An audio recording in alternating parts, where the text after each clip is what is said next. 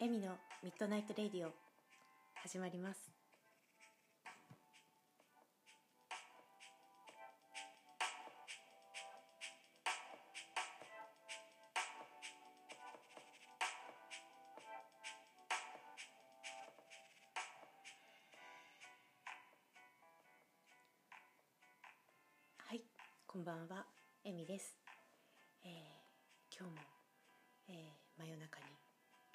レコーディングをしております。皆さんいかがお過ごしでしょうか、えーまた1ヶ月以上ぶりの、えー更新になってしまいました、えー今日はですねそうだな。最近のトピックスとしましては、えー西日本ツアーをですねやることにしまして。いやいや何のツアーだって感じなんですけど。まああのこのお話はまた、えー改めてというか、まあ、するかどうかもちょっとわからないですけれども。今日話したいのはもう一つのトピックスというか、えーこの間ですね韓国のソウルに旅行に行ってきまして、えー、とその時に起こった出来事というよりは、えー、と私が勝手になん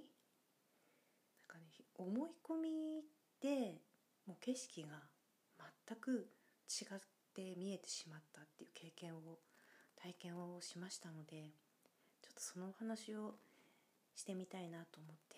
久しぶりにえー喋ってます。えっ、とですね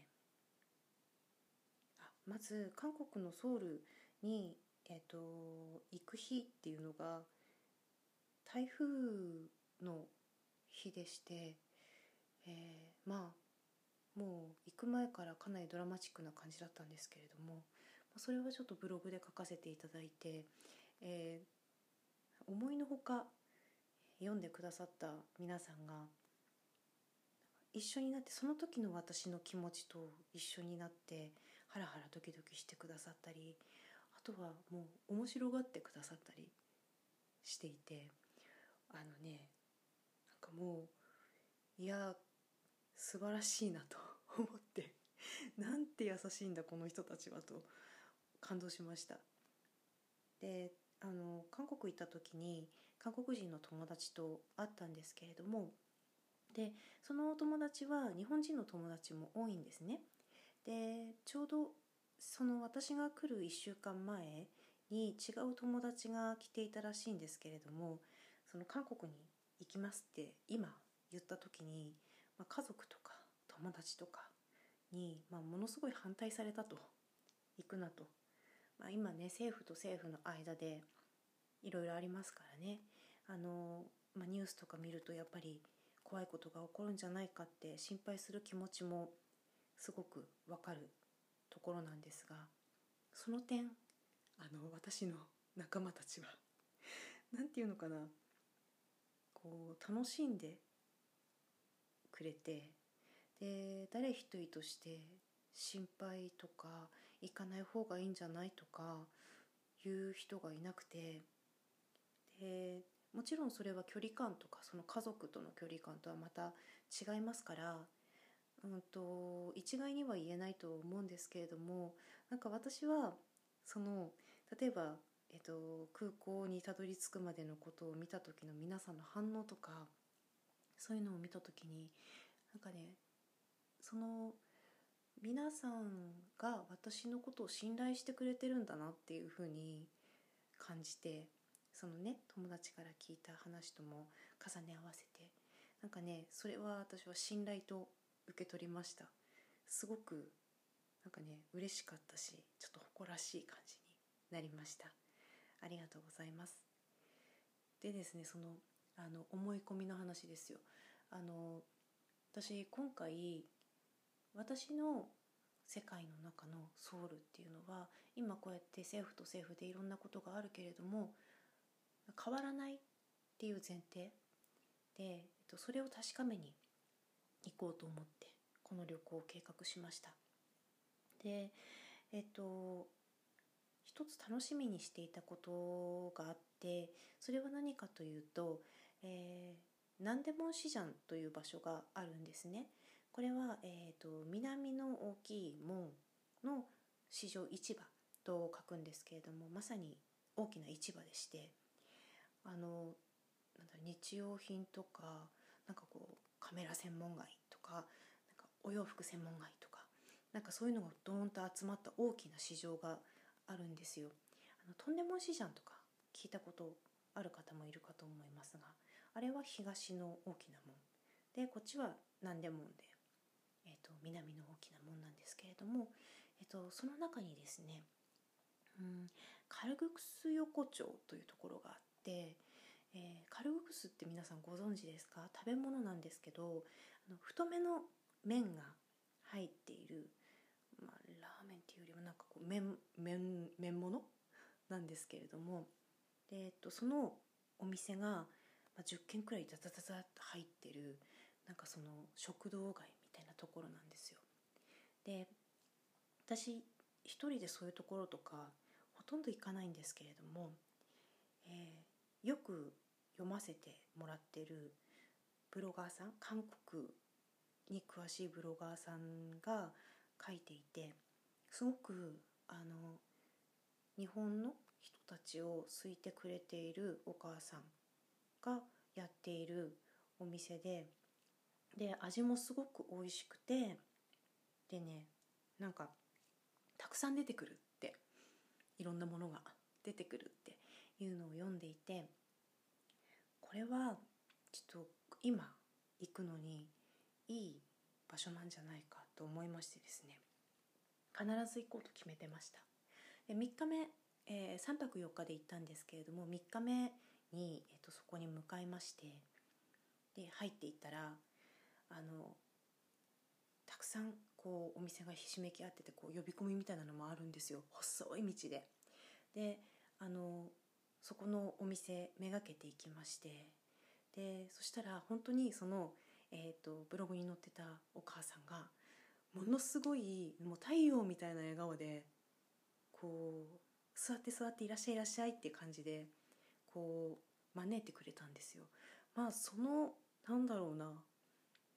エネルギーっていうかすごくてわこの人本当なんかちょっとすごい人だって感じるくらいだったんですけれども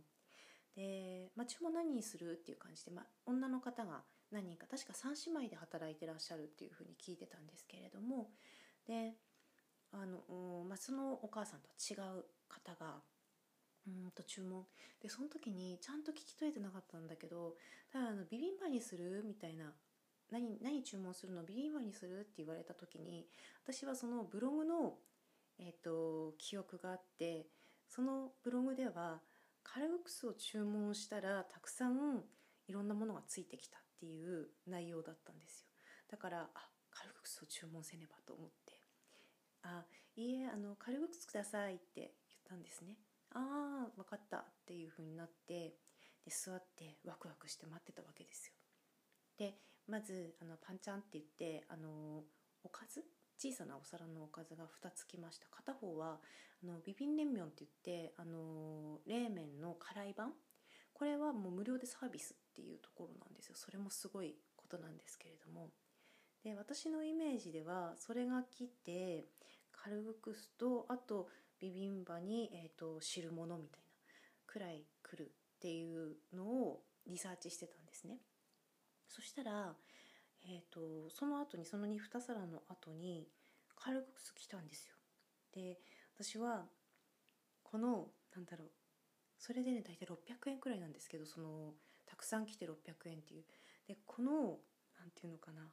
ワクワク感とかあと600円でこんなに来るんだよとかなんかそれを、えーと、ブログであったり、うんと、LINE アットであったりで伝えたかったんですね。だから伝えるようにこう写真も増えていく写真も撮りながらで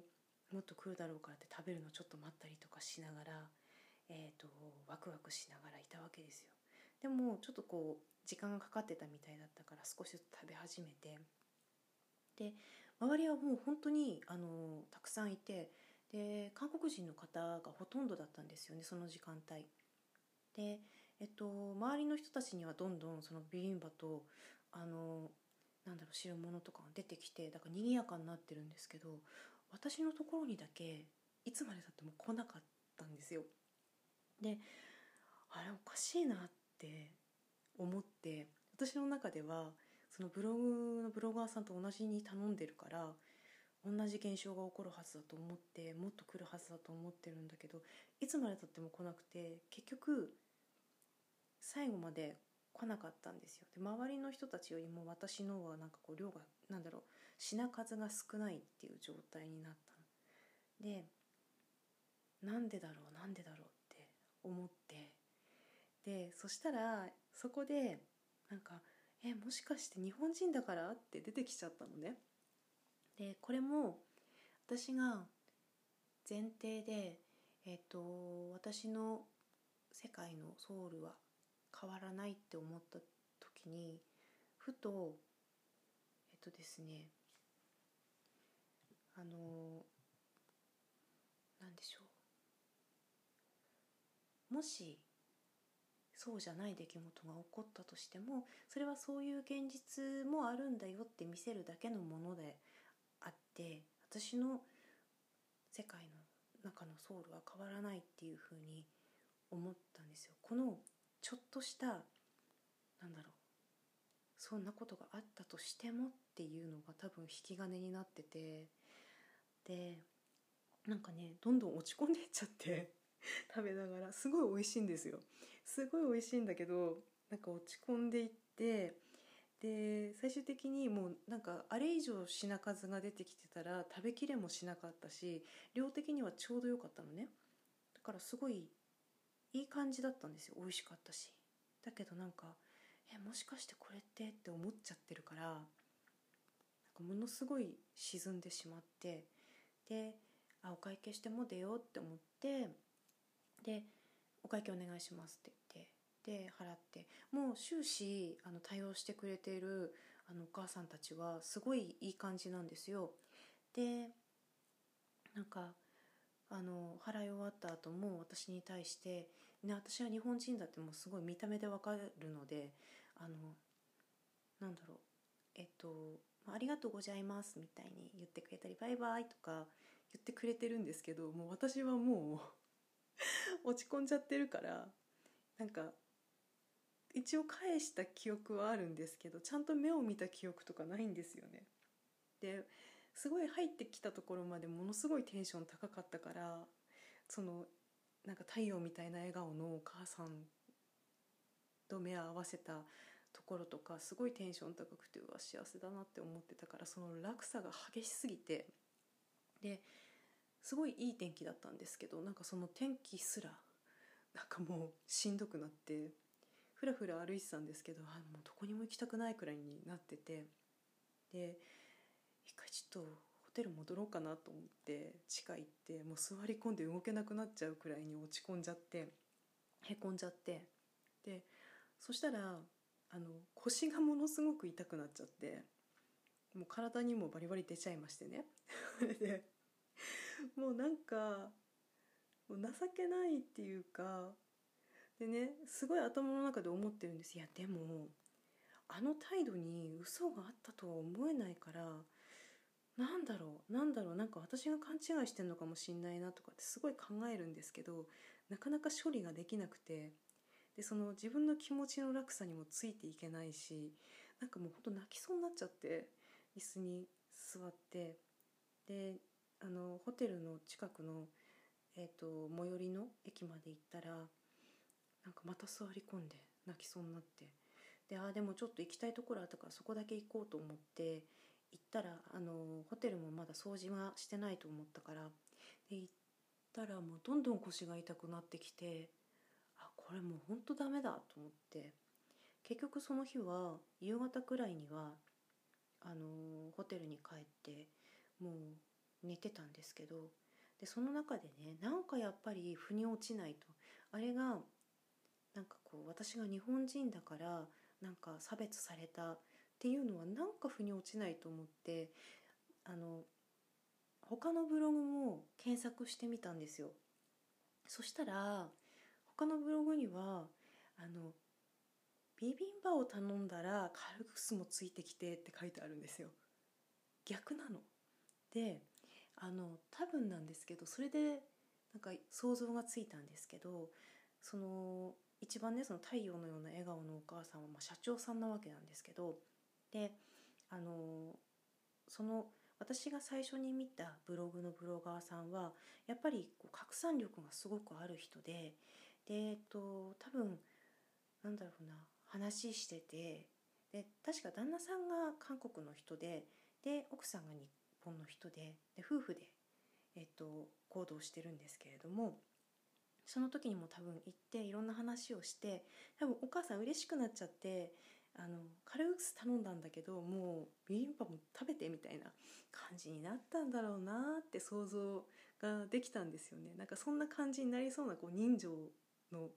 熱いっていうか人情あふれるなんかタイプの方にお見受けしたのででただだからそれをそのままあのただの日本人の私が真似をすると普通のあの規定通りの、まあ、カルグスに対しての、えっと、パンチャ2個しかついてこないっていうことになるわけですね。で仕方がないことだったんですよ全部。あの私はうんそのブログ1個しか読んでいなかったからえっともちろんなんだろうな、もう、軽く頼んだらいっぱいついてくるだろうと思ってるし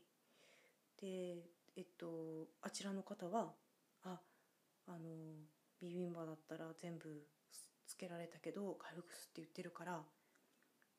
もうその量になるしでなんだろう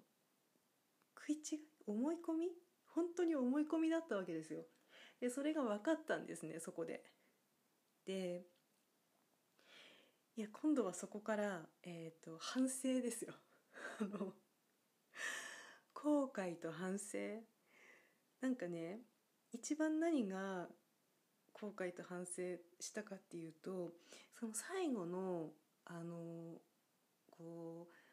お金をあの払うところを、えっと、やってくれたお母さんのその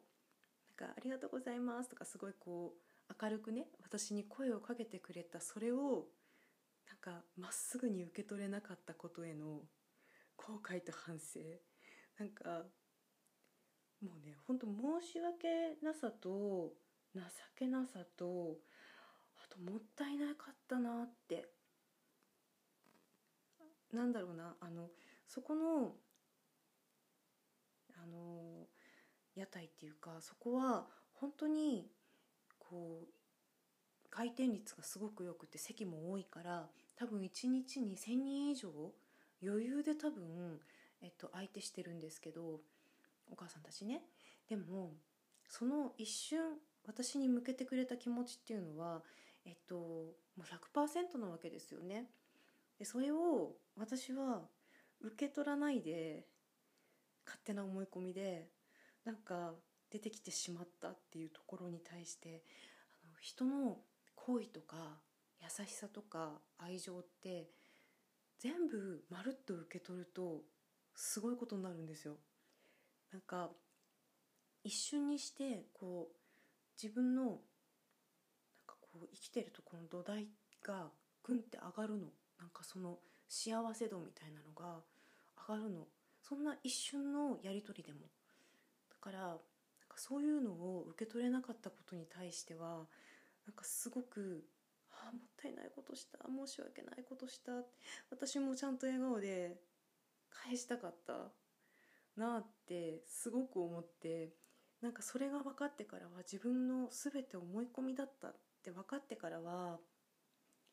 もうね本当にあの子供みたいにもうグスグスべそかいて もうなんかもう鏡ちらっと見たらもう私45ですけどもう完全に子供の顔でなんかねグスグスしてました。なんかべそかいてるっていうのがあのすごいぴったりなあの表現だなと思います。でだからその分かってからはもうその自分のその対応に対してのなんか反省が大きすぎてもう全然気持ちが上がってこなくてですね。で最後の日もあどうしたもんだろうって思いながらでも本当はもうその日にもう一回夜に行こうかと思ったくらいただあまりにも量多すぎて昼のがまだ残ってる状態だったしあの腰が痛すぎて動けなかったんですけどで最終日に行けばいいんじゃないかと思うかもしれないんですがあの最終日は向こうのお盆であの中足っていうののお休みにもう入ってしまっていてあの行けなかったんですね。であもうこれは次に来た時に必ずリベンジしようと。ちゃんともう一回受け取りに行こうと。えっとまず、えっと、その場でえっと一度受け取るという、えー、作業をしました。えっとそれはあのマッサンの感謝ワークを、えー、と使わせてもらって一度そこで受け取って返すっていうのはしましたけれどもせっかく顔を見てもう一度やれる機会がきっとあるわけだからそれはあのきちんとまた次に来た時に必ず行って今度はビビンバ頼んでで一杯の写真も撮って皆さんにもお見せしてで美味しかったって言って帰ってこようと思っています。本当にね思い込みであんなに景色が変わっちゃうんだなって。もう事実はもう全然そんな悪いことじゃないですよ。すごい普通の当たり前のことがあの全然なんだろういつも通りのことを、えーと、相手側はしただけですね。だけど私の見方がそうだったばかりに全く違う景色に見えてしまった。で、まあ、後々はこのお話が私の体験として思いっきり体感したのでこうやって皆さんにお話をできたりこれからも、えっと、お会いする人に話ができたり悪いことではないと思うんですけれどもあのいやもうなんかそんなことをちょっと思ってみたってなかなか浮上はできなくて。でえっと最後の日やっぱちょっと腰がいまいちだったので近所でえっとなんだろうお昼ご飯食べたりとか、えっと買い物したりとかで、えっと最後の日を過ごしたんですがでね本当になんかこうあ状況っていうかその、まあ、宇宙とか神様とかになるのかなって優しいなって思ったのがなんだろうその店員さんとの循環うんとその気持ちのやり取りができなかったっていう私の後悔をきっとなんだろう分かってくれたのかその行くところ行くところでの店員さんとのやり取りっていうのをこう生み出してくれてでその場その場でなんかこうお互いちょっと心を通わせられるような笑顔でちょっと一言二言話せるような出来事を起こしてくれてで私はそこにもうなんだろう目いっぱいあのきちんときちんとというかうんと返してもらって返してっていうのをやったらもうなんか涙出るくらいなんか感謝の気持ちが湧きました。でそれでだいぶ浮上してであの日本に帰ってこれた感じです。なんか結構フラットなところまで持ってこれた感じがしますね。なんかこれはねあの本当正直まあ失敗っちゃ失敗の話なんですけどなんかこれをうん自分自身が体感してそんなもしねあの私の思い込みだったけど自分がこう差別されたって思った時になんかこれはあの、まあ、そういう事実があるっていうことを分かるためだけに起こったものだなんて簡単になんか処理できるほど強くないって自分のこと分かったしこんなに落ち込むんだってもう架空だったけど分かったしなんかその体感ができたことっていうのはなんかすごく大きなことだなと思います。でなんだろう。やっぱり自分で体験してみるっていうことはもう本当に頭で考えたりとか想像の中でなんかこう描いているものとは随分違うもんだなっていうのを改めてまた、えーと、実感しました。えー、なので、うん、これからもいろんなことを頭の中で済ませずになんか体験体感していきたいなっていうふうに思っています。うん、そうね。なんか今日はねこれをねあのブログでまとめようと思ったんですけどうまくまとめられない気がしてちょっとこのラジオで話をさせてもらいました、えー、ちょっと長くなってしまいましたが最後まで聞いてくれてありがとうございます、えー、また今度は近いうちに多分きっと、えー、また新しいラジオをお届けしたいと思います。では今夜はこの辺で。